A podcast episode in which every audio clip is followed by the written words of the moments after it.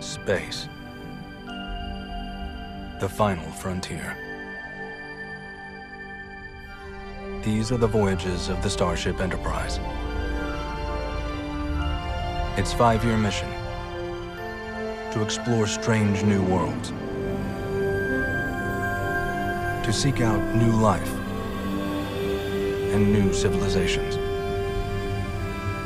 to boldly go where no one has gone before. Hello, and welcome to another edition of Spocklight, the Star Trek podcast from a non-Trekkie perspective. I'm Liam Dempsey. I'm joined by my usual co-host Matt Hello, signing in. and Paul. Reporting for duty, sir. We're here to discuss Star Trek Strange New Worlds. This is yet another long awaited review of a Star Trek show that finished many months ago. The 11th Star Trek show ever Ah. created. The 11th!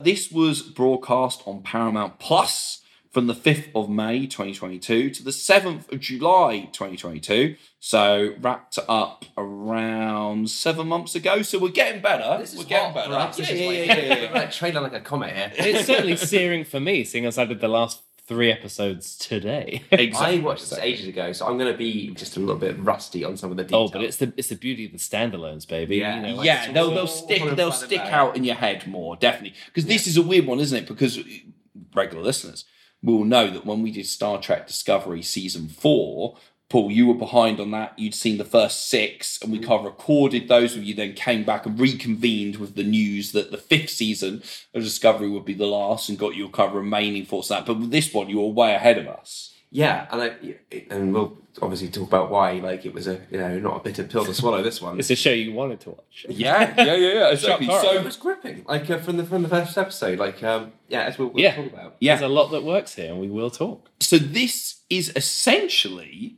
a spin-off from Star Trek Discovery because obviously season 2 of Star Trek Discovery in the ever-changing world of disco saw Captain Pike and Spock from the Enterprise essentially join the disco crew for a year, along with number one as well, played by Mystique from X Men. They all joined the crew for the second season, which I, I think second season of Disco possibly the strongest, or certainly in contention with season Yeah, one. yeah, it is for me. Yeah, season one and two, I think really go. And a big part of the reason season two is so good is Pike, because he essentially becomes de facto captain of the Discovery for season two. And I think we were just all blown away about how great Anson Mount was in that role. Completely made his own. Obviously, uh, the character of Christopher Pike is the original Enterprise captain from the first ever original series pilot, The Cage, uh, which we have covered on this show.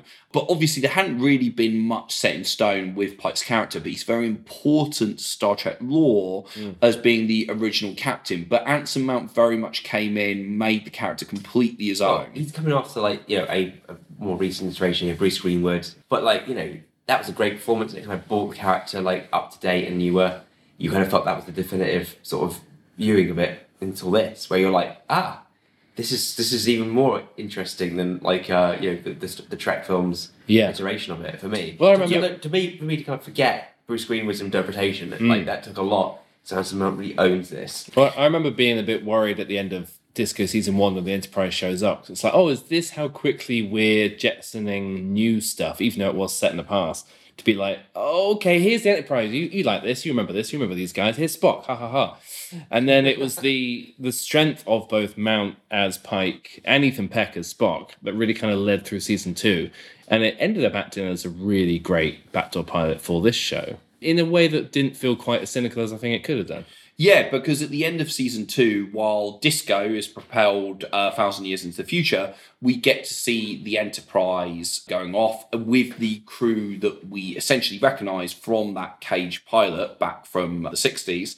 And we're like, oh, okay, they're about to go off on their adventures because what was established at the beginning of Discovery was that it is essentially set 10 years prior to the adventures of Kirk and Spock in the original series. So we're like, oh, okay, so we've potentially got 10 years of Pike adventures before we get there, or at least kind of, you know, quite a long time available. I think, you know, obviously Yeah. once we get into this series, it's kind of established as potentially seven years, which is Yeah, funnily yeah. enough the classic seven season Trek timeline for kind of shows like TNG, DS9, and Voyager. So that's what they could do if it continues Mm. for that long. And this show was very much pitched as a return to classic episodic Trek as those 90s shows from Rick Berman. Well, it's not the first time that you know New Trek has done this because the you know um, Lower Decks had done episodic as well. Yeah, but I suppose a little Live different action, yeah, but the first because live action like version of this. Yeah, because they're the animated comedy kind of adventures. I suppose it's a little different. And even Prodigy, even though that does have individual episodes, there's a lot of multi-parters and continuing Yeah, kind of arc across that. Whereas this was, yeah, the live action return, much more like for the first time really since Enterprise, but even with Enterprise, we it's the early seasons because once you get into like season three and four, it's a Yeah, lot more. it's been 20 years. again. Yeah, yeah, yeah. 2002, you know, around like that. It's 01 to 04, wasn't it? Enterprise. Yeah. So, yeah, second season Enterprise. It's been 20 years Yeah. since we've seen episodic Star Trek. Yeah. And I- And I think as the argument has been, as I'm sure we've mentioned before, is that once you get to the budget levels that modern TV like this, this prestige cinematic TV reaches, that it makes sense to do bigger stories like Disco's doing, which becomes this like ongoing movie style presentation. And that using all that money to tell standalone episodes in a world where you're not just,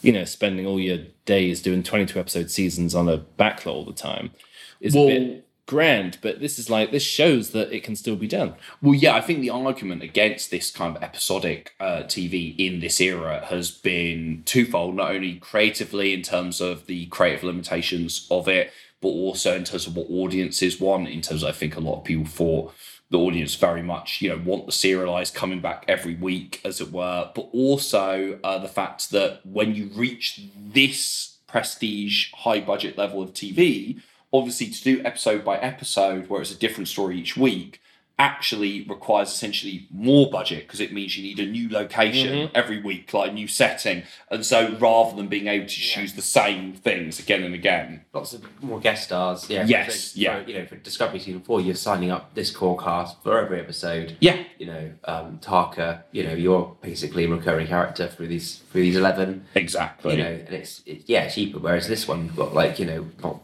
you know, guest stars of the week, and uh, in every single one. yeah, essentially. Yes, so this was really, really interesting. Um, interesting gamble, and certainly in terms of the fan reception and critical reception, it seems to have paid off, and it certainly must have been successful for Paramount Plus because out of all the Star Trek shows. Strange New Worlds seems to be the one they're putting all their bets on now. It's very much been placed front and center of all their kind of promotional materials and mm-hmm. everything like that. It's the one that seems like it's got the most bright future in terms of season two is definitely happening. It sounds like season three is practically guaranteed as well. And in a time where, you know, streaming commissioning is kind of slowing down, that is an achievement. Yeah. I'm glad to see it. I just wonder about you know how episodic TV is like you know a, an unknown thing. And Gamble, have you heard of Bones?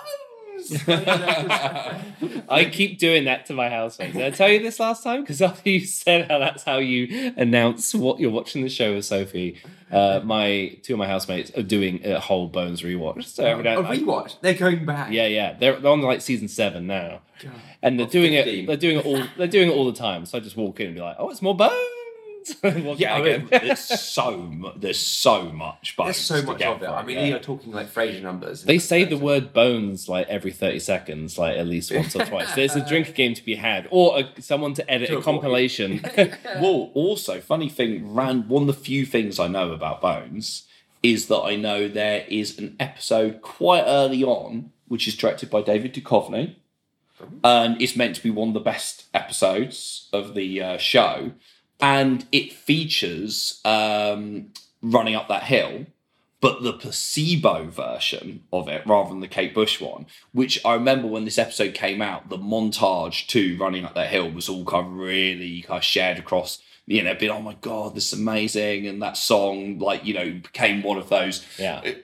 Song featured in a TV show and really kind of kicked off. And then obviously, like 15 years later or something, Stranger Things does it with the original Kate Bush version, then takes off. But Bones, Got that fast? There you go. so, Strange New Worlds. This is your captain. Our mission. To chart the stars. Push the boundaries of what is known. Possible. I'm standing on the surface of a comet. I love this job. These people, this crew, I believe we can do anything. You want to seek out new life. Go where the aliens are.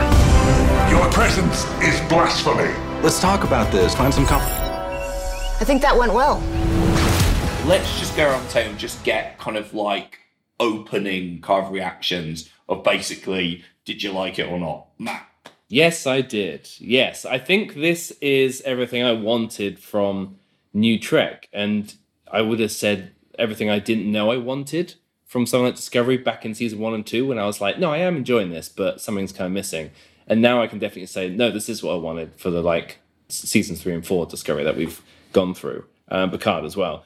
I think this goes to show that there is still a place for episodic storytelling, and it's built around you know this magnetic core performance from Anson Mount as Pike and Ethan Peck as Spock. You know, Both he- amazing. Yeah, he in, he's he channels Nimoy's voice especially like so well. Like that's one of my notes from the first episode because there's a certain line he says that could have been just taken from uh, young Nimoy, and you get the sense that you know because Vulcans age differently, and this is ten years before, so you know he's not young, young. He's not like a Quinto in the movies. Hmm. You get the sense of like, yeah, this is him just out of kind of this prime, but he has this like maturity and agedness to him, and I just love how it does the crew justice, and then we'll get into this for sure. But it's like there's a whole bunch of characters here and each episode's centered around pretty much like all of them. You know, it's not hmm. just the Pike show. It's not just one mission that Pike and Spock are like going off to solve for episodes, and people are there to push buttons and say on screen. It's like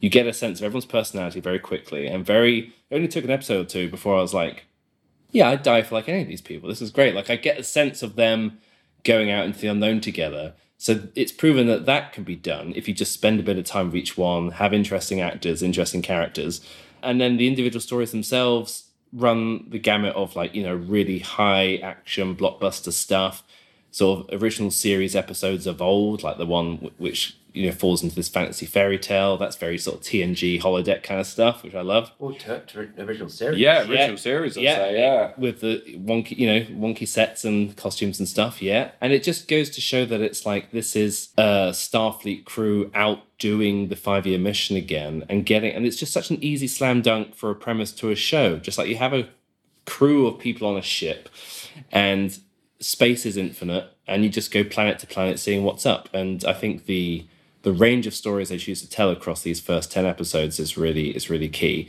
And there are still elements that do carry on and are serialized. And i think one of the genius parts of it is that they set up the main thing to do with pike back in discovery that he's seeing his future. Yes. so they, they've tied into what we know of the character. And so they can waste no time here and have this character who is grappling with that throughout. And it's informing a lot of what we know about him and what he's going through but it's pre-established coming in which is really It's a clever great science fiction concept of like you know the date of your death. yeah like and what that does to somebody. Mm. Yeah. and that's like a great kind of thing that somebody can deliver. I mean, I mean, not like it's not resolving in an episode where it's like you know how's that going to play out. Yeah. like this is like something he's living with, and like every, it's, all his decisions are Yeah. yeah. that you know you're not going to die doing this. Yeah, it's In not. way, it's like so you're not dying today, so you're okay. But like you know, where's Yeah. else could be? It's that crazy thing, isn't it? Like it's um, a brilliant sort of conceit. Yeah, it's not. It's not either wrapped up in one episode and done with, and it's also not the overriding story of the entire season No. either, where everything's tied to it. Like It would be Discovery. very- dire, Yeah. dark, and you know, we've got thing because this this show has that brilliant thing of like having moments of darkness with with, with Anson Mount's character. You know how he begins the show with that kind of thing, and his and it goes back to it, but it's it's able to keep that lightness Yeah. of touch that it can kind of have. Uh, you know, it doesn't feel like it's two different types of show battling up each other. It's like this show can go both ways. How Frasier, you know, was able to balance comedy and then your drama, you'd be laughing and then crying. Yeah, yeah. Like that's what I just see with Stranger Worlds. This amazing like high wire act of uh, those Yeah. two things. And again, that's so much of Mount as well. Of he mm. comes across as his Pike as this captain who you want to be on the command with. He's not. He's he's bottling some stuff up, but he's he's a really manageable guy and stuff. And I think it wisely takes until the finale to kind of come round to this ongoing element of of confronting his his fate and his future. And yeah, just do it like that. Have it be affecting his character throughout, and then tackle it in the big finale. It's- Great way. It's a great well, you know, I think the way you read the show is like, you know, it's a leadership manual, isn't it? Like it's uh you know, leaders are human, like and you know, we'll have things that you don't know about them, but like what he's showing his crew is, you know, courage and, and confidence and like getting the best out of people. So it was like, you know, fantastic to watch him like lead this crew. Yeah. And I think the show, you know, I think my example of why this immediately works for me, uh, you know, versus Discovery is that you can have the episode with number one, uh, uh, Laana? Is it La'an Noonien Singh, like the security officer? Yes, uh, Li- Lian Noonien Singh, who's Yeah. played by Christina Chong. Yeah, and they- basically, you know, word gets around to them that people don't think they're any fun. And there's a great sort of side B, I don't know if it's a B or C plot in one of the episodes where they just uh, are just tr- pl- mucking around the ship when everybody else has gone out. Very lower decks. That, Very- uh, yeah. But it worked. Yes. Like, and it was really funny. And it, you got to know these characters, like, you know, because they were not in front of other people. But, you know, in, in workplaces in general, you get, like, groups that kind of, like, work, sit together and play together. And, you know, those kind of schisms happen. But, like, they'll all be a great team as well. Yeah. Except there are people who kind of, like, gravitate towards each other.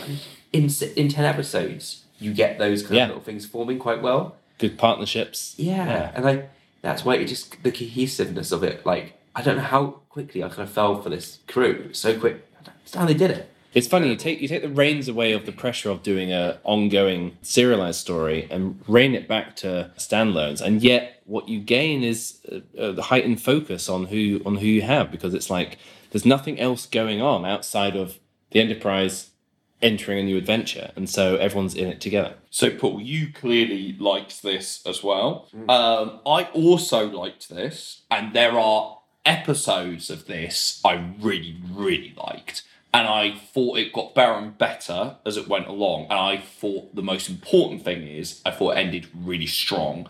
In the last two episodes, I think really, really excellent. Mm-hmm. And I think that that's the important thing. It kind of settled into what it was doing, and actually a lot of the stuff they laid down in earlier, perhaps not as compelling episodes, paid off later hmm. in terms of the time they'd taken to build up characters. But I wasn't initially as blown away by this as I thought I perhaps would be. But my appreciation for it grew as I went through the season, and we'll talk Yeah. about that more as we go on. So let's talk a bit about the character arcs and stuff we do have in the season, because although this does not have kind of long running season arc in the way something like Discovery does, with the anomaly over season four, it does have a number of running threads throughout and kind of character threads. The chief amongst them is what we've already touched upon, which is Anson Mount's Christopher Pike, uh, knowing that he is going to not so much die, but, have, but essentially have a fate worse than death, be left horribly disabled and uh, terribly burnt and unable to speak in that kind of, you know, mechanical, almost Davros style uh, chair that he kind of travels around in. He knows that's going to happen to him, and his fate is sealed. And you know, a lot of this season is about him having to deal with that anxiety of what he's building towards. Also, kind of feeling the fear in terms of knowing he isn't going to die. So sometimes being rather reckless. We kind of see that in the fourth episode where they first encounter the Gorn, Memento Mori, where we kind of see him taking risks that perhaps he wouldn't take if he didn't know that about his own fate already. Almost tempting fate to be like, oh, can I just die before that happens? And then it all builds up to the actual kind of finale of Quality of Mercy, where essentially he actually gets to travel into the future in a sense. I mean, I kind of feel like it's kind of he goes into the body of his mm. self seven years in the future and gets to see kind of how he could perhaps avoid his fate. But if he does, then essentially someone he cares about will suffer. And I thought that character was done very, very well. Because what they did cleverly was set something up which essentially could run over the entire series for many years.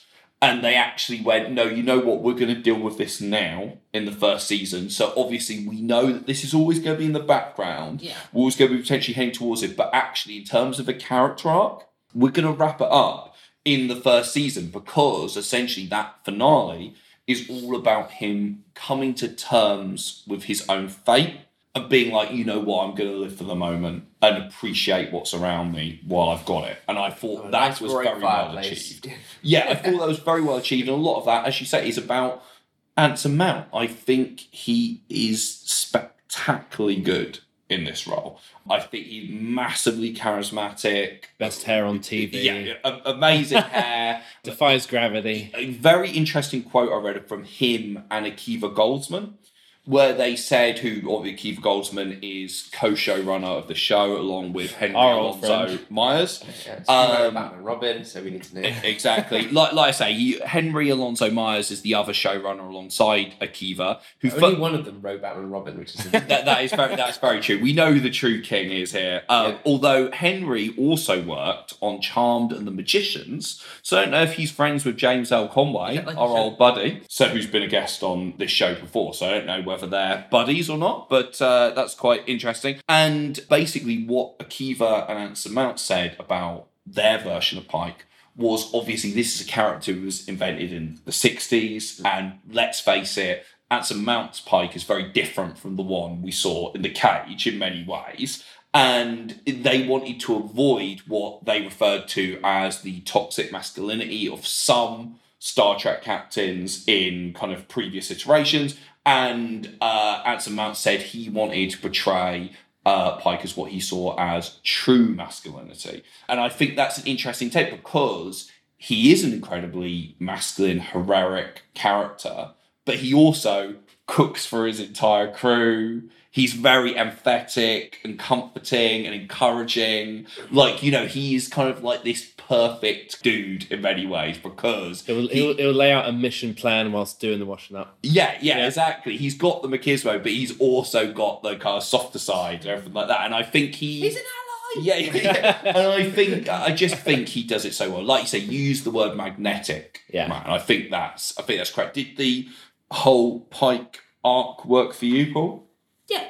Like, um, I, I don't agree with what he said about James T. Kirk and, and William Shatner's portrayal of him in the 60s, though. Oh, did he say something specifically about? Yeah, he just said, like, that was toxic masculinity. And Oh, I, I disagree as well. I, I- disagree. yeah, I yeah, think yeah. you know you should go back and watch those shows. Yeah. it's, it's that it, i his portrayal and, and like that character was one of the things that aged the best. yes, in that show. I There are lots agree people that didn't. strongly. But like you're barking up the wrong tree if you think that like his character was like you know overtly sexist and then kind of Yeah. things like I'm sorry, but it's not. Sorry, Sexual. I, I, I will say, I will say, yeah, it's true. I, Kirk still to this day my favourite Star Trek captain. Yeah, yeah, Just gold, phenomenal. the gold standard. Risk is our business. Um, and uh, we're looking forward to watching uh, My Name Call Call Me Bill. Like you know, is, is crowdfunded. What's that? What's Uh, that? you know, he's, he's finally doing a documentary of his life. Like oh which- God. Yeah, what's it called? Like Call Me Bill or something. Yeah, I mean the funny thing is Kirk not problematic. Shatner.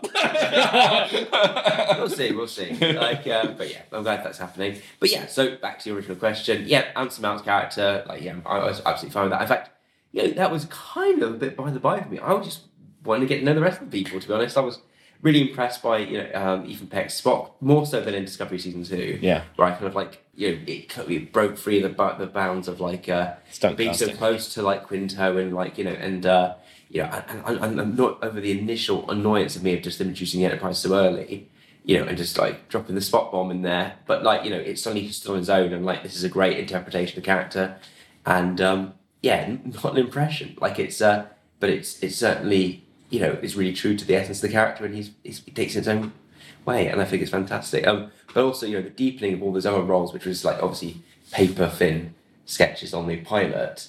You know, reinventing some of those kind of characters uh, for this show, like number one, and uh, yeah, Ortegas. I think you know, I don't know if they were, were, actually. I think they, they So- gender, gender switched a couple of people. Number one, obviously, is in the original Cage pilot, Yeah. uh, but she's just called Number One Mm. in that she went unnamed. Uh, apparently, the, the name that she's got in this is taken from one of the Star Trek novels Mm. or something like that. So, um, yeah, she was in the original uh, show. The Doctor, who I didn't realize, is actually his character is in two episodes of the original series. Right. So they were Mbenga. yeah, they were introduced in the original series. O- Obviously, his version is is very different, but Yeah. it was and um, Uhura, young, young Uhura as Uh, young Yeah, I- Cadet Uhura I went as into well. this not even knowing Uhura was in the show. So I was like, oh, damn. Yeah, and obviously Christine Chapel, Yeah. Nurse Christine, who was played by uh, Majel Barrett uh, in the original series and the movies, who was Gene Roddenberry's wife. So there are quite a few characters dotted around, but there are new characters as well. Um, I believe La'an Noonien Singh is a new character, and Hemmer uh, in Erica engineering. Ortegas Hemmer. Yeah, so to progress a returning character as well from the original series. Which one? Uh, so Spock's girlfriend. Oh, is she from Wife. the original series? Yeah, Uh, like- well, yeah, fiance at the beginning. They get married during the season, don't they? Yeah, I think so. And They they- certainly they- are. but They, well, they kind of. Um, I can't remember. Were they married in uh, you know a, a mock Spock a mock. Amok Time though in the episode where you know they, he has to go back to. Oh yeah, maybe they're just engaged in this. They're certainly engaged. And uh, what I will say, hot take: Mm. Ethan Peck as Spock, superior Spock to Quinto. Yeah. Like Yeah, literally, uh, Zachary Quinto, fantastic. I genuinely think he does an amazing Spock in those movies. Well, he, However, he works perfect for those movies, doesn't he? Because Yes. it's a different Spock. Yes. Whereas this Spock is just a young version of Prime Spock. But I actually, funny enough, think Quinto does more of an impression of Nimoy Yes. than Peck does. What Peck does, I feel, is he Embodies. he embodies at Spock in terms of he doesn't do impression, but somehow he actually gets closer to the spirit of Nimoy's Spock than Quinto ever did. Yeah. Through without doing an impression. He makes the character his own, but somehow you'll go like, oh yeah, I can see Yeah. Nimoy in there. I think he is fantastic. And fantastic. don't forget, Quinto can barely do the Vulcan salute. Yeah, well, I mean, This is you always know, like, meh. Quinto, old buddy. I cannot do the Vulcan salute hardly at all. I Either, will, so. I will say though, oh, to, to talk about original character, yeah, Uhura worked for me, but Captain Kirk did not. Yes, yes. I mean, yeah, Yeah. we're skipping uh, head to the finale a couple of times here, but the um, finale, yeah, we get to see a younger version of Kirk because we go that seven years into the future. fine. Um, yeah, so, this is, so this is before he captains the Enterprise, obviously, and he is younger. Than, so he this is seven years into their future. So three years before we would see him in the original series. So he is younger, and I I got to agree. He didn't. Yeah, the actor Paul Wesley. He didn't really work for me as No, as Kirk. there, there was there was one moment when he's I think when he's on screen and he's sat in a chair. There's one moment there where he's I can't remember what the line is, but he says it and he clips himself in an extremely Kirk way. And at that point, I was like, oh, that's it. And it never quite came back because I think he was just like he's an all right actor. This Paul Wesley, but oh no, he's fine. And What was he? I but he's a think bit of a he's he's a bad bit of a bland presence in terms of like he's one of those mid noughties TV show guys. Mm. he's not standing out as a Kirk. well, that's it. You just can't capture that. Like you knew Chris Pine like pulled off almost the impossible Yeah. thing of like doing that, but like he had the, I suppose the open road there. For like, this is a different Kirk. Yeah, and like Yes. you know with different upbringing and different set of circumstances so he can stand alone this is meant to be william shatner's james t kirk and i'm sorry but you can't it is the hardest thing in the world to do and like, he doesn't come close in my opinion Yeah. it becomes very much an archetype and a, like a misreading of the character much like you know was alluded to in the interviews which i disagree with from Anson Mount like uh you know i just thought that perhaps the show you know the executive team could like could do better in terms of like looking at that character again because Well, yeah, I agree with you. It almost came across like they were slightly scared off of the character Kirk was because for me, even physically, he didn't come across as Kirk because Shatner in those original series episodes. Of course, it's a different kind of thing. Into people weren't jacked then in the way they are now in like stuff. But he was a big guy. He was masculine. He was like barrel chested and stuff like. He was like a big dude. When Kirk kind of you know mm. went fucking fighting the Gorn. You believe he could do it. Whereas this guy was quite like skinny and kind of like, and I was like, Uh, it just for me, I was like, no, it's not Kirk. Kirk's like a big No, dude. Like Kirk. I think, like yeah. And next to Mount, he actually looked small compared to Anson Mount. And not only that, but Anson Mount out charismaed him. Yeah. And I was like, you know what? I love Mount as Pike, but Pike shouldn't out charisma Kirk. Yeah. It shouldn't happen. It- yeah, like you should like leave him sort of like a little bit. Oh, okay, you seem to be the, the next big thing, right? Yeah, you know, yeah, yeah. Well, I- like that's the future right there. Yeah. Um, He should dazzle his. I felt like they, they, they wrote around that by having a lot of scenes in that finale where people talk about Kirk, as opposed to him showing us. yeah, because his brother's going like, "Oh, he's a wild card. He's a whole pack of wild he's one of the best. Yeah, Yeah, yeah, yeah. And I'm like, He, oh, al- he's a pain in the ass, and it's just oh like we're not it's- seeing this. Stupid because it's like wink wink stuff. It's just that's that's where the show like puts so the foot wrong in my opinion. It's like yeah, like sh- telling and not showing. It just it also just feels really fan servicey for the first time, where they're kind of like it's the legend James Kirk, and you know just saying that doesn't make it so. You need to demonstrate through some actions, you know, an inkling of what this person will become. They're not going to be the finished article. I think you know that's the difference. Yeah. What they've done so well with Spock is like roll it back. If you get them at this point in life, you can see that they're kind of the prequel version of mm. what, you're going to get with Nimoy, and it works really well. But yeah, the, the, the James Kirk thing was a, a gamble, and unfortunately, I mean they've got Yeah, I think you're exactly right in terms of comparing Wesley to Peck. In terms of he just didn't capture it the way Peck does in terms of that perfect balance of not doing an impression of Shatner because that's the thing. Don't do an impression of Shatner because that that's just going immediately go down a kind of spoofy kind of route. If you try and do an impression of Shatner, hmm. you've got to try and embody the spirit of that character. Yeah. Oh, funny, and like you said, Chris Pine, I kind of think is kind of you know it's one of those things where, like you say, he he diverged and did a different. He was able to do a different version, and weirdly, weirdly, I actually think Chris Pine. I really do hope they get to make another Star Trek film with that crew because I actually think Pine is closer to Shatner now Yeah. than he ever was when he was playing him in those movies. I think Beyond is the one where he's closest to him. But now, if you've seen um, Don't Worry, Darling, in that film, he's really Shatner esque. And I was like, oh, he's aged into the role now. I'd love to see Gotta him play him now. Like, I think, I think it would work really, really well. Whereas this guy was just like, I, I- it's funny. I remember even seeing the first photo of this guy on set, and I was like, oh, that's Kirk. And I was like, oh, I guess he is a younger version, I think. But I think at that time, I assumed this would be because I didn't know they were going to go into the future.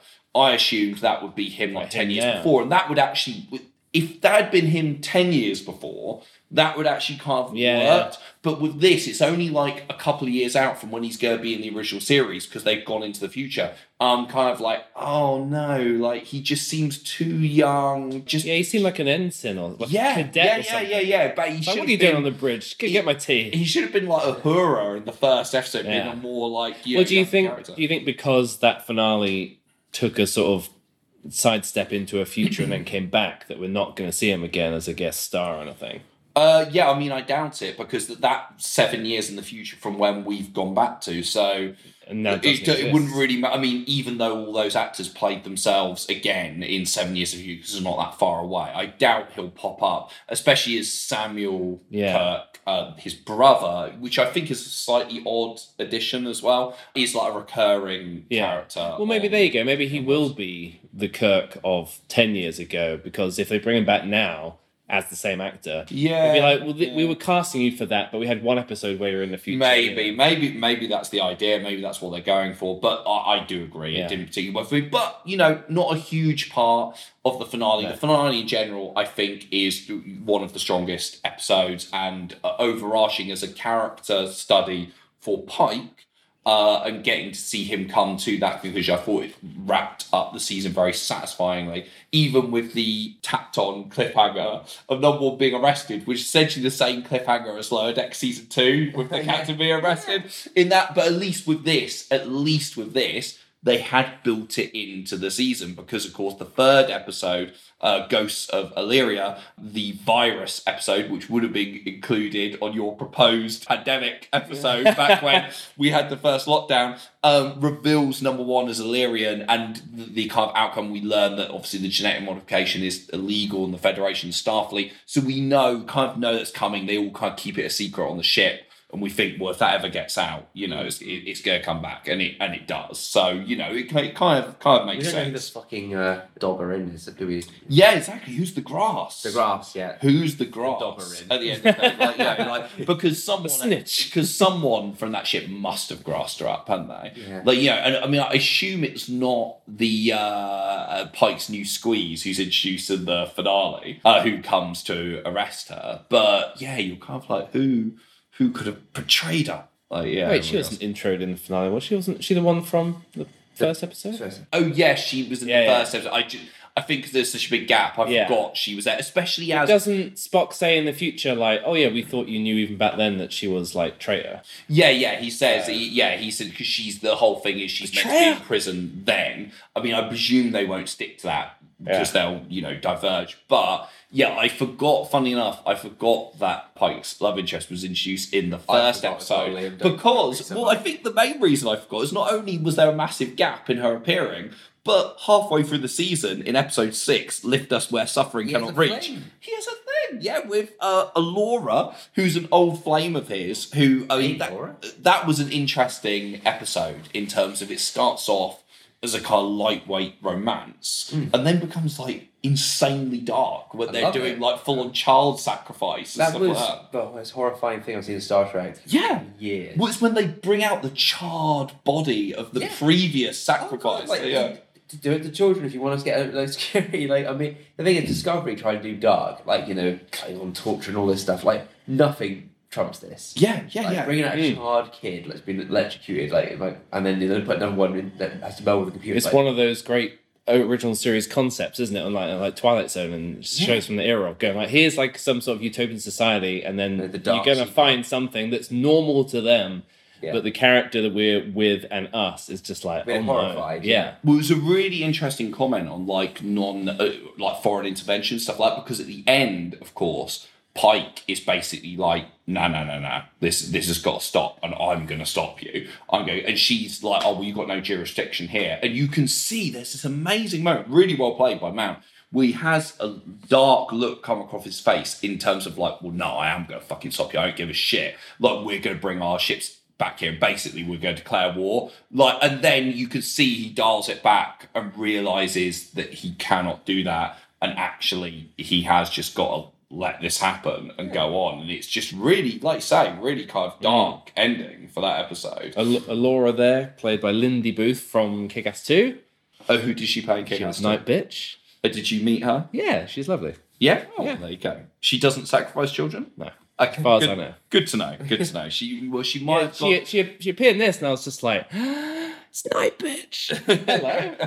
Hello. Another one of the uh, long running arcs through the season uh, involves, as we've just mentioned, Joseph M'Benga, who is the chief medical officer. Uh, as I say, he was introduced in the original series, but this is a very different version of the character. And we find out in the third episode that he's randomly keeping his daughter in stasis while he searches for a Well, cure is she in the to rare disease. Yes, yeah, I think That that's what old it's called. pattern buffer's getting a lot of workout recently. And Yes, yeah, yeah, yeah, yeah. It's meant to be like old, antiquated of transporter. And he's searching for a cure to a rare disease, McGregor's syndrome. And, uh, Akiva back in there. I mean, I would have loved it if Akiva had done a deep cut. Oh, yeah. McGregor's syndrome. Like Mr. Freeze comes on board to solve it. Um, but this these. I in the morning. but this ran through the scene. They kept coming back to this, and it eventually, it, again, it concludes. This isn't something that carries on uh, into the next season. It concludes in the eighth episode, the Elysian Kingdom, which is the episode we talked about Yeah. earlier, which is essentially a children's storybook coming to life on the ship. One of those very cla- original series. Yeah, one of those classic episodes where you get to take everything you know about the characteristics of the crew so far and flip it on its head. So Pike is hilariously like cowardly. Is this some kind of a joke, Captain? If it is jokes you desire, I could summon the court jester. Summon the court just. Hold the jester. But that bit where he goes like permission to like run away, sir, and it's just like yes, he's like thank you, sir. yeah, he's, he's really funny. And then In ten straight, uh, yeah. But everyone, everyone's kind of flipped. So Uhura's like the queen, and Spock is there with his Yeah. flowing Play hair. with the, the power dynamics. Yeah, yeah, it. and they're they're fun those ones. And it's like Yeah. these are the kind of episodes that you'd never get time for in the Well- middle of Discovery. It's the thing in in season one of DS9. There's a, like a, an episode. It's notoriously awful. Allamaraine, if you can see. Allamaraine, you'll come with me. Come on, just say the rhyme. Then three more. Allamaraine, if you can see. Allamaraine, you'll come with me. Allamaraine. Allamaraine, count to four. Allamaraine, then four. more. Allamaraine, if you can see. Allamaraine, if you can see. Allamaraine, you'll come with me. Allamaraine, you'll come with me. I think probably the worst episode of DS9, but it's so early on. Is that the one where they're singing that yeah, weird song? jumping along. Yes. Yeah, and it's like uh, they felt like when they, when they wrote in the you know, reviews of that, like the people who made it, they're like, ah, this was a fifth season episode. We did it twelve episodes in, and perhaps like just people didn't, weren't ready to see our crew humiliated this way. Right. Whereas here's hmm. eight episodes in, but I was more than happy to see Yeah, them kind of yeah. humiliate themselves like ready. I was like, and it didn't it didn't break my you know enjoyment of the show at all. In fact, it was quite nice to see them have a little bit of fun with it so early on. It's just interesting, isn't it? Like how you know, DS9 was derailed itself like after twelve episodes because they had another twelve to go. I suppose. Yeah, I mean, I thought for the most part this was a really fun episode. Like I say, Mount is definitely the most hilarious as like coward. The problem with this episode is is the ending, is the wrapping up of that arc. It does I for me, the Doctor's daughter arc didn't really work as a running thread, and I thought the ending of it was very. It really reminded me of like the worst of kind of wrap up of Doctor Who companions. I knew you were and gonna stuff like Yeah, where it reminded me of um, poor Paul Mackey going off with the puddle girl. In, uh, you know, Yeah. where it's like the introduced going, oh, we can take her away and basically make her into an energy being, and then she won't have to worry about the disease. And the fact that the doctor was like, yeah, fine. It's probably for the best. I can't do shit. Yeah, yeah. It's just like I almost sacrificed the entire crew try to save her earlier in the season, but you know, Take her, Nebula. Whatever, take her. I'm not bothered. And then, and this, it, it, this is funny because this is where, for me, the episodic format in a modern kind of era sometimes plays against itself because in the next two episodes where he appears, I just don't really feel like we really feel the weight of he's lost his fucking daughter. Hmm. Like in the next two He episodes. doesn't I- see it that way though. I think this is the thing. It's like yes, yeah, yeah, yeah. what yeah, I know I agree it doesn't work, but I'm just like feel like this is the kind of like future of Star Trek is that you know they were enlightened, enlightened enough to go. Actually, my kid turning into a nebula is probably a good outcome for their career. like, you know, it's like I want to go see the universe. They're going up in the world. become a nebula, become another, you know, uh, another celestial being. Actually, you know, you want the best for your kids. Might not see them again, but they, you know, they're another, you know, shine light in the sky, and it's like that's that's enough for me. Well, this is it. If it had ended Uh, with her going off and that was it, that would have been nice. But then she just immediately comes back and it's like, I'm now old. Let's have another goodbye. Yeah, And that's it was the like, thing, oh, yeah. now she's staying and Okay. she's older. I No, she's off one- again. I It was like two one- exits. It was enjoyable, but it also was the one I found the hardest to stay awake during. like, um, Yeah. I was in and out a bit. Well, I found the main part very fun. It was just that ending that I kind of was like, oh, Yeah. okay, now you're kind of losing I think. I was watching this whilst your baby was three months old, like two months old. So there was like a lot of sleepiness. That's fair. Um, throw me some Gorns, and I'm like, whoa, I'm in for it. talk about the Gorn. Let's move on to essentially the overarching baddie of the season, which was the Gorn, Yeah. who are the main bad guys for two separate episodes: Memento Mori and all those who wander. But are we right in thinking that we haven't seen the Gorn in modern Trek? No, we haven't seen. Well, certainly in this, uh, I don't know about. Have we seen them in other They- they iterations reference- they outside of generations, like briefly. But you don't see them. No. no, no. So what a great one to bring back because I guess again Doctor Who did all this where it's like which old school enemy is going to be redone for modern times. And Well, it's interesting funny that enough- this is at a time when like they haven't Well, they're really another encountered Daleks. the Gorn.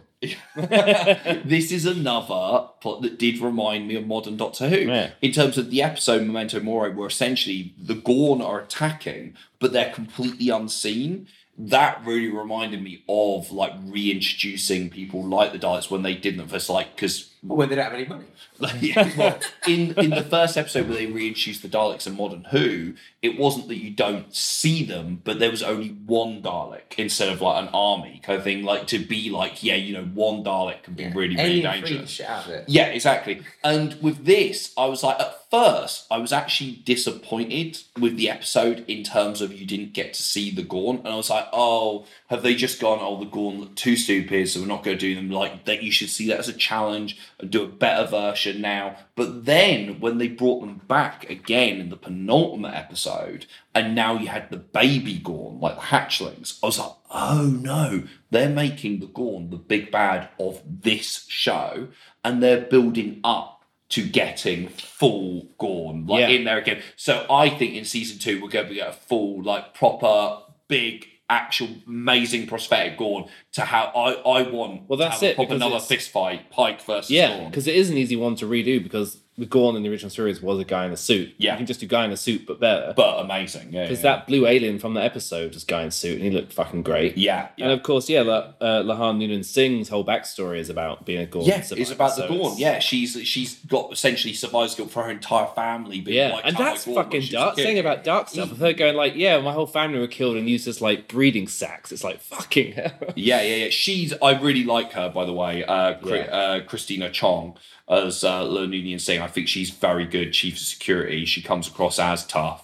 Everything that I like her character. Yeah. I think she's cool. Well, to say about episode four as well, Memento Mori does have that amazing moment where they manual torpedo drop through the gas cloud, where they fly above it and like above the ship and just sort of drop and then drop the bomb on it. It's an Mm. amazing like aerial maneuver bit that we see in the movies. It feels. Yeah, it feels very. That episode feels very big budget and kind of like huge kind of space battles and stuff Nuclear like that. orbits, anyway, to be sure. Yeah. Yeah, yeah, yeah, yeah. Well, yeah, I mean, and yeah, episode nine is uh, Star Trek's Aliens. Yeah, I mean, well, Right well, down to also the chest bursters. al- also the thing it reminded me of as well with Yeah, the yeah. kind of icy Yeah. planet, everything like that. They, they find a little girl. That's the newt. Fantastic penultimate episode. Yeah. Really up the stakes because this is a thing that we're going to talk about where I feel this did so well in a way that Discovery has failed at doing. Is One of my notes for this episode says Discovery could never. Yeah, yeah. Well, taking a character, so we get the character of Hemmer, who is the engineer, uh, placed by uh, Bruce Horak, uh, who's an Andorian engineer who's blind in one eye, actually played by a blind actor. Uh, the first ever regular, fully blind actor in Star Trek, apparently, which is quite amazing. And essentially, we get introduced to this character throughout the season. I really liked his character. Yeah. I really liked him. I thought he was such a, and they he has lots of cool moments throughout the season. In the um episode, the fairy tale episode just before, he's the only person apart from the Doctor who realizes what's going on and is able to kind of keep touch with reality. And he has a built a very interesting relationship with Uhura. He's kind of like her mentor and stuff like that. And he sadly dies at the conclusion of this episode. Very a, a real shot. I did not expect it at all. Suddenly he's just like, no, I'm infected. I basically have to commit suicide. He Zombie essentially rolls. does that thing. He's like, I'm going out for a walk. I may be some time. um, and I, I I genuinely found this really heartbreaking. Yeah. I genuinely was moved. Um I didn't want his character to die. I was like, I like It's because this it was. A, actual stakes and loss that meant something. B, the reason for him dying wasn't stupid. And C, they see it through and it's not just, Yeah. oh, we'll bring him back. Yeah, Yeah. I, I this really worked for me, I, I- and I, it reminded me. That was the last moment. Yeah. Yeah, it Yeah. really. It's like we can reminded find a way to beam you back, but leave the hatchlings behind. Yeah, no, none of that. because I read again. I read an interview with uh, Bruce where he said this was planned from the start. Like when he got the role, they said you're going to die in the first season, and it was very much a thing of design to be like because they knew that they have a handful of characters where essentially the audience know that they're going to survive, or they think they know they're going to survive. They wanted to kill one of the regulars to show that there is still stakes. Yeah. And I think they shit. It really reminded me of killing Doyle in Angel season one. He died in the ninth episode, so same episode number as this. And that again really showed raised the stakes and went, "Holy shit!" Like you know, they can kill one of the regulars. This is really this is a really big deal. Yeah. and I think yeah, that worked here as well. And again, really dark and like when the first like chest burster basically comes out, like fucking blood everywhere. Like it's really like horrifying. It's great because it's Yeah, like, really yeah. Yeah, it earns its 15 rating. I presume it's got on. Yeah, yeah. It's really yeah, that episode I genuinely thought was intense and gripping like before Mm. that happened, and when that happened, I was like, "Holy shit, this Yeah. is just Well, raised the game." on the uh, Inglorious Treksperts pod. I mean, uh, Trek pods are available, but don't. Uh, but, like, uh, but they, you know, uh, they did a kind of like uh, top episodes like of Trek through the through the whole you know plethora of shows there's been. And the, one of the guests, she keeps on bringing in Strange New Worlds episodes, including this one, and they're like, oh, I'm like you know, they don't try and turn off because they're very anti New Trek. But it's like it's great people are flying the flag for this show particularly because of that Mm. one and, and and some of the others in this one do stand out and are kind of brilliant. Like in terms of they have the Yeah, benefit of all this great great, concepts. modern production value, but combined with classic storytelling and and stakes and and Mhm. um, you know, they're going to go places where the original couldn't quite push into there. So it's like doing what we can get away with now on TV, but not in a way that feels cheap. Like I think Discovery when they started saying "fuck," I was like, Ugh. just because you can. J- just so you know, uh, apparently there's a lot of f bombs in Picard season three. Is there? Who, funnily enough, one of your guys from Inglorious Experts went, or, or in fact, it might even been from their account, went on the other day and went, "Oh, for those complaining about swearing because season three, we don't give a fuck." So in your face, yeah because Picard season three is the thing that's turned them around. Like I uh, know. like, yeah, uh, that's interesting, isn't it? I mean, Yeah. very interesting. I- I'm I think very that's the hardest audience would be those guys, like for sure. Yeah, like I just feel like Discovery. You know, well, no, no, saying Stranger Worlds. You know, does those things like the, the, the gore and the horror and things like that, which you can do on TV now, but like adds it on to Yeah, like yeah. original Trek, kind of like um, the bones of those Yeah. episodes. The bones.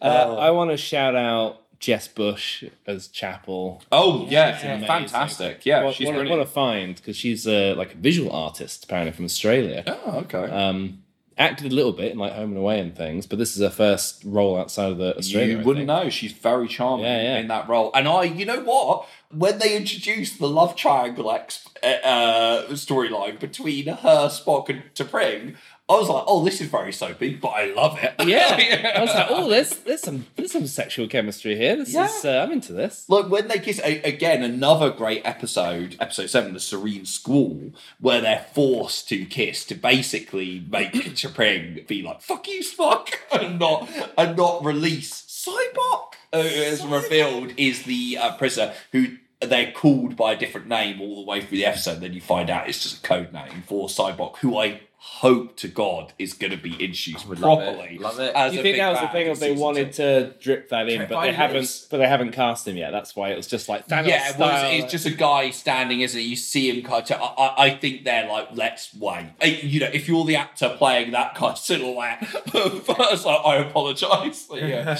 like uh, you may be fantastic, but Serene Squall, another great episode, really, really fun because we have probably for me the best guest star of the season, Jesse James Keitel, Yeah. as Angel, uh, who's the head of this pirate group, but she's pretending to be she's pretending to be a counselor, isn't she? Yeah. On uh, on board, and she- all the way through, she's playing Spock and the rest of the crew, and then she reveals that she's the head of these pirates who have attacked. The, the pirates in general, her pirate crew, are very Guardians of the Galaxy esque, and Pike.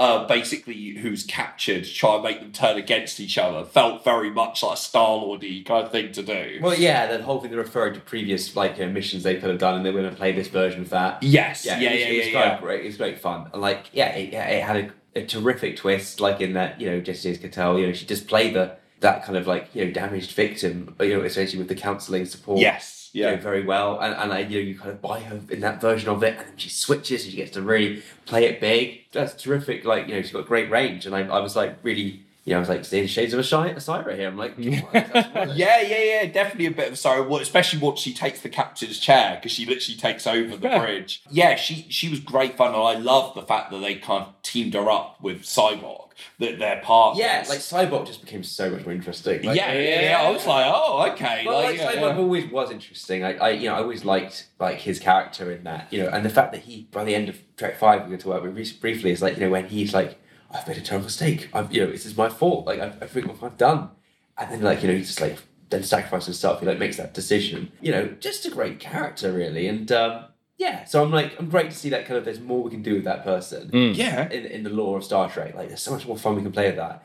And I just, I'm just can't wait for the scene where he has to explain to Anson Mount that he's got like another sibling that he's not spoken about. yes, yeah, yeah, yeah, yeah. It's like, he's like, oh yeah, yet another one. Anybody uh, else? but I am really looking forward to because you know me and Matt big Yeah. apologists for Final Frontier, so I would love Sidewalk Truthers? Tell you, yeah, I've got to say, with you reading out these episode titles, I just want to re-pull this uh, tweet from today that you and me saw. Oh, yes, yeah, very funny, yeah. Uh, from a Rachel Stott, who just a very astute observation that made me laugh, which says um, Star Trek TNG episodes are called like Explosion, and the episode's about a big explosion. The original series episodes are called yeah. What Yonder Soul Doth Go Hence a Brother, and they're about an omnipotent space frog who makes everyone take their clothes off. It's so true. Like Yeah. really, d- d- like couldn't care less when it came to uh, titles for next gen episodes, like uh, the battle, uh, Family, brothers. Yeah, well, it's funny. I think yeah, there are a couple of episode titles in this season which are very callback original series, like "Lift Us Where Suffering Cannot Reach." That feels Yeah, very, that's pure. And all those who wander, that feels very. and the kind children's of, our uh, lead. Yeah, yeah. oh, we do have Children of the Comet, which Yeah. is episode two. Which That's a Doctor Who did title. we that is. not think episode two, Children of the Comet, was basically all of Disco season four in one episode because they're trying to stop this comet from destroying everything in its path. And it's very much the unknown kind of like entity go for it, the thing that you can't You really really do go it like see. minutes. Literally Who'd have going thought? through destroying everything's path. That sounds like very much like the anomaly to me. And it is destroying things. So I was like I was like, oh, did they just do Disco season four in one episode? Yeah, I loved it because uh, you know I've written down like a sentient comet comet guarded by zealots with a big ship. Cool, and then you know the ending it has this peaceful solution, this optimistic ending. It was a really great episode. Three is when oh that's episode two, isn't it? It's That's, episode two, That's when yeah. it immediately started to click into place because like episode one does a lot of table setting, but this one I was like, this is a really out there concept, cool mystery, all wrapped up, and with a typically Trek kind of uh, resolution. Yeah, the first episode is just called Strange New World. So, funny enough, I think because obviously TV shows don't really have pilots anymore, they just go, "We're we're making the series, and that's it." And I kind of thought them giving that title to the first episode was a deliberate kind of callback to being like, oh, they made like almost magic Strange New Worlds in brackets pilot. Like it was meant to be a bit like an old school first episode of a Yeah. Trek show. And much alike those other old school episodes, for me it's one of the weaker episodes of the season in terms of like literally it feels a bit like the the story of the week there just doesn't feel like the strongest to open with. It feels a little encounter at Farpoint, Like, yeah, just like Yeah. not really the um I actually thought in that when they convince because the whole point is they're trying to save number one, who's been kind of captured through this first contact mission gone wrong, and then they have Pike has to convince this species to basically join the Federation and sell it to them. And for me, like his speech where he kind of shows them their own past and everything to convince them, and he's kind of reach for the stars he just I was like, you didn't convince me to join the Federation. Like, like, I think, like, yeah, for me that kind of showed it felt a bit simplistic. Uh, you know, we've been comparing this a lot to Discovery in kind of a way that kind of raises Strange New Worlds and lowers Discovery. But actually in this case, watching that, it gave me pause for the rest of the season because I was like, ah, it just becomes across as a bit simplistic in terms of the way they're trying to get them over to the Federation. Whereas actually, I was like, you know what? If this was Michael Burnham, she'd be incredibly empathetic, really kind of engage with their culture and stuff like that. and Very much do it in a way that I feel would convince them more. And so that was an actual thing where I was like, oh, actually, I feel this week, yeah. yeah, this has moved moved beyond that. But then, like I say, I thought it built up. Like the first four were varying degrees uh, for me of successful. But once we hit Spock Amok, the fifth episode, the midpoint, which was called Body Swap Comedy, was Yeah. Spock and T'Pring, which is very funny, especially the bit where um, Pike comes across them. And they like, oh, you must have picked up on the subtle differences between us. And he's like, mm, yes, sure. like, uh, and then after that, I just thought it really built up uh, with the characters. Yeah, it the just got better and better. one, like is is terrific. Yeah. with the exception of James Kirk in the final episode. I think Yes. like, yeah, it's pretty much bang. Like, Mhm. yeah. But I still think that finale is is, is great. And you know what? Now I'm totally in for season two. Yeah. Well, And, episode, uh, episode five of the animated series reference as well, mentioning his pet as a yeah. kid. Yeah, Kachai. Kachai? Oh, yes. Uh-huh. Yes. Uh, Yes. yeah, I, I remember that. Yeah, there was a good. I think that's the thing. It's referencing like the unloved Yeah. Trek in a sense, but it's like they lo- love that stuff. Yeah. You know, the kind of like a bit of outliers from Trek lore. Given its given Yeah. it like refresh, Animated like, series. Cyberpunk and animated series. Final Frontier, yeah. Yeah, yeah, and that's cool. Lean into those things that just perhaps didn't get done well the first time around. Although I we would disagree about five, you know, being not done well, it's done great. Like, but it's uh, yeah, like you know, I'm back on board with you guys on this. Good, Good. good, Yeah, good, yeah, good. yeah. I think I we'll, we'll get that thing- Shatner director's edition yet. No, I don't know they need to change it because we know that I actually I made this point when we did that episode that I don't think deleted scenes are going to add anything except make it worse.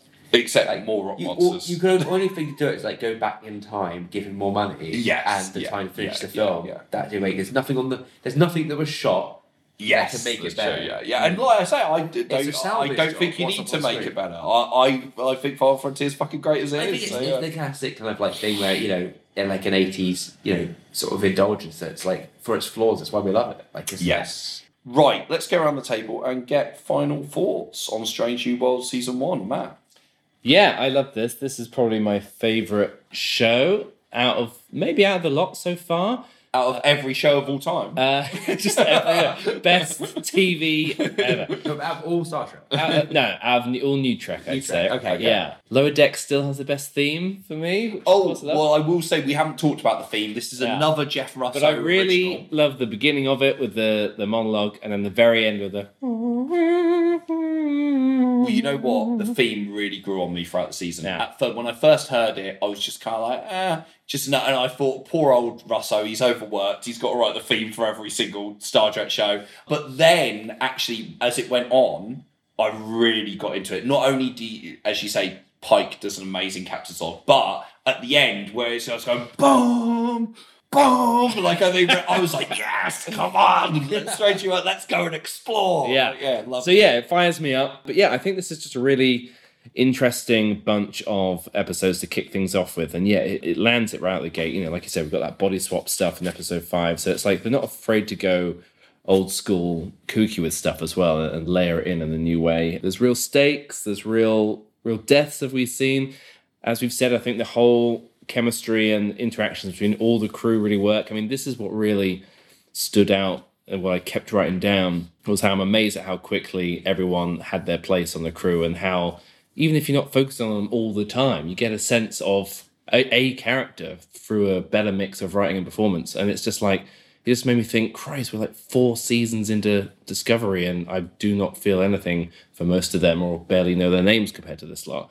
So that was great. And I think standouts aside from Pike and Spock being Nurse Chapel for sure, and uh, Noonien Singh as well. Uh, num- number one, I think, was a bit underplayed, but she had some great moments like uh, Enterprise Bingo in episode five again.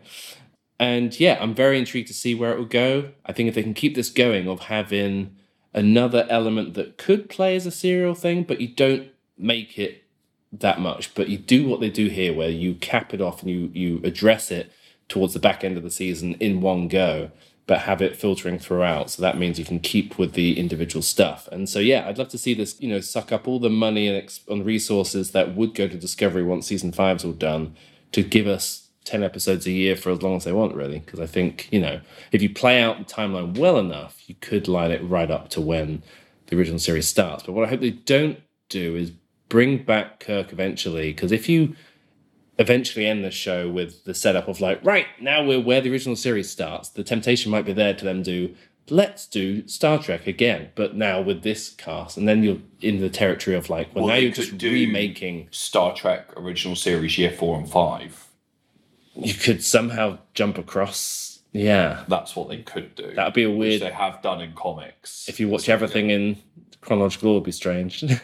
Well, only if they used Gene Roddenberry's original scripts, which were like you know the Phase Two scripts, which were all terrible. That would be, uh, the only way I'd, I'd allow it. Like you have to, you have to shoot these scripts what if they use the script to the Star Trek annual final mission, which we read for the comics of Well, Trek, no, th- yeah, that's which was very good. Oh yeah, they can use that to fit the cap it off, but they have to use the episodes that were planned, and that and, and the You're not down. You have to use these awful scripts. Yes, That's it. We have to be true to the text. the sacred Oh, texts. Paul, what did you think? Final thoughts? Oh, it's uh, yeah. Final thoughts are this one is a winner for me. It's the best of the new Trek by some margin. I'm looking forward to some more. Like, yeah, I, I can't believe how quickly it clicked. I again agree it wasn't great out the gate. Like, even out the gate, like that first episode, whilst mediocre, was still much more engaging than I'd seen in the Discovery for a long time. Yeah, like it's just a great crew. Love Noonien Singh. Like, you know, her character is fantastic. You know, really tragic backstory, but like she has such a you know interesting kind of like things to play. I talked about like I don't like them pushing kind of classic characters too much on us, but her and Spock do work. Mm. You know, just stay away from Kirk, please, for love of God. and, and I think there's for the first time there's two episodes I think I'll revisit like of an all new Trek where I actually go, do you know what I might throw those on one day, Spock Amok and uh, this, The Serene Squall. Serene Squall. I might watch those again, like on their own because it's they Yeah. were that good. And maybe the penultimate one as well, like uh, Aliens. Yeah. All Those Who Wander. uh, yeah, fantastic. I'm really, really glad uh, to hear that. Yeah, I I enjoyed this a lot. I think there is room for improvement in terms of, for me, the whole thing of going back to episodic. While I understand the desire for that from fans, for me, there's still uh, there's still room for a halfway house. Uh, for me, Give the- you the- more DMA. for, for me the best the the best type of TV is actually between the purely episodic and the purely serialized. For me, it is the beginning of the golden age of TV that we saw in the late nineties, early noughties, where a lot of these shows still had individual episodes. Like you know, I know I'm a Sopranos stan, but I've rewatched it a million times, so I know that show back to back. And the fact is, if you watch The Sopranos, every single episode still has an A, B, and C, and sometimes D plot like a classic network episode of TV because they were writing that in the late 90s. They were starting that. So David Chase came from things like the Rockford Files and stuff like that. So he was still writing TV, although he was pushing things forward and now had a far more cinematic look and feel of the long running storylines and the room to develop character. He was actually still writing episodes in that kind of classical TV sense of like, yeah, you've got to have an A, B, C plot, and you know, each week there's got to be individual stories that wrap up while continuing this. The the revolutionary thing was continuing this arc and building the characters and being able to have stories that built up. But you can still slap on an individual episode of The Sopranos and watch it as an individual episode, and the individual episodes of it still stick out to me in the way a lot of serialized shows, hmm. which now are just 13 hour movies or whatever the case, don't. And for me, that is the best kind of TV. And I don't, I, I find it odd that people are one or the other when you can have a really good middle ground. And what I do hope going forward is that they do lean into that a little bit more. Like when they introduce Sybok at the end of Serene Squall, I would really like him to be a big bad for like a season where not every episode is about Sybok, but he is there in the background kind of thing, and they can have individual episodes that are away from him, but it builds up to like a finale, or they have more two parters like they did in those 90s Trek shows and stuff like that. I'd really, really like that. But I think what we've here is a really good foundation for great stuff. And I think what they've concentrated on and what has paid off for them is bringing in really strong characters. Like, like you say, every every character basically is is memorable in terms of the actual regulars. Everyone they they build up. We haven't mentioned Erica Ortegas that much, uh, played by uh, Melissa Navia, but I the helmsman. But I think she's great. Uh, I think she's a really fun character. She didn't really get her own individual storyline in the season, but I think she's consistently really good.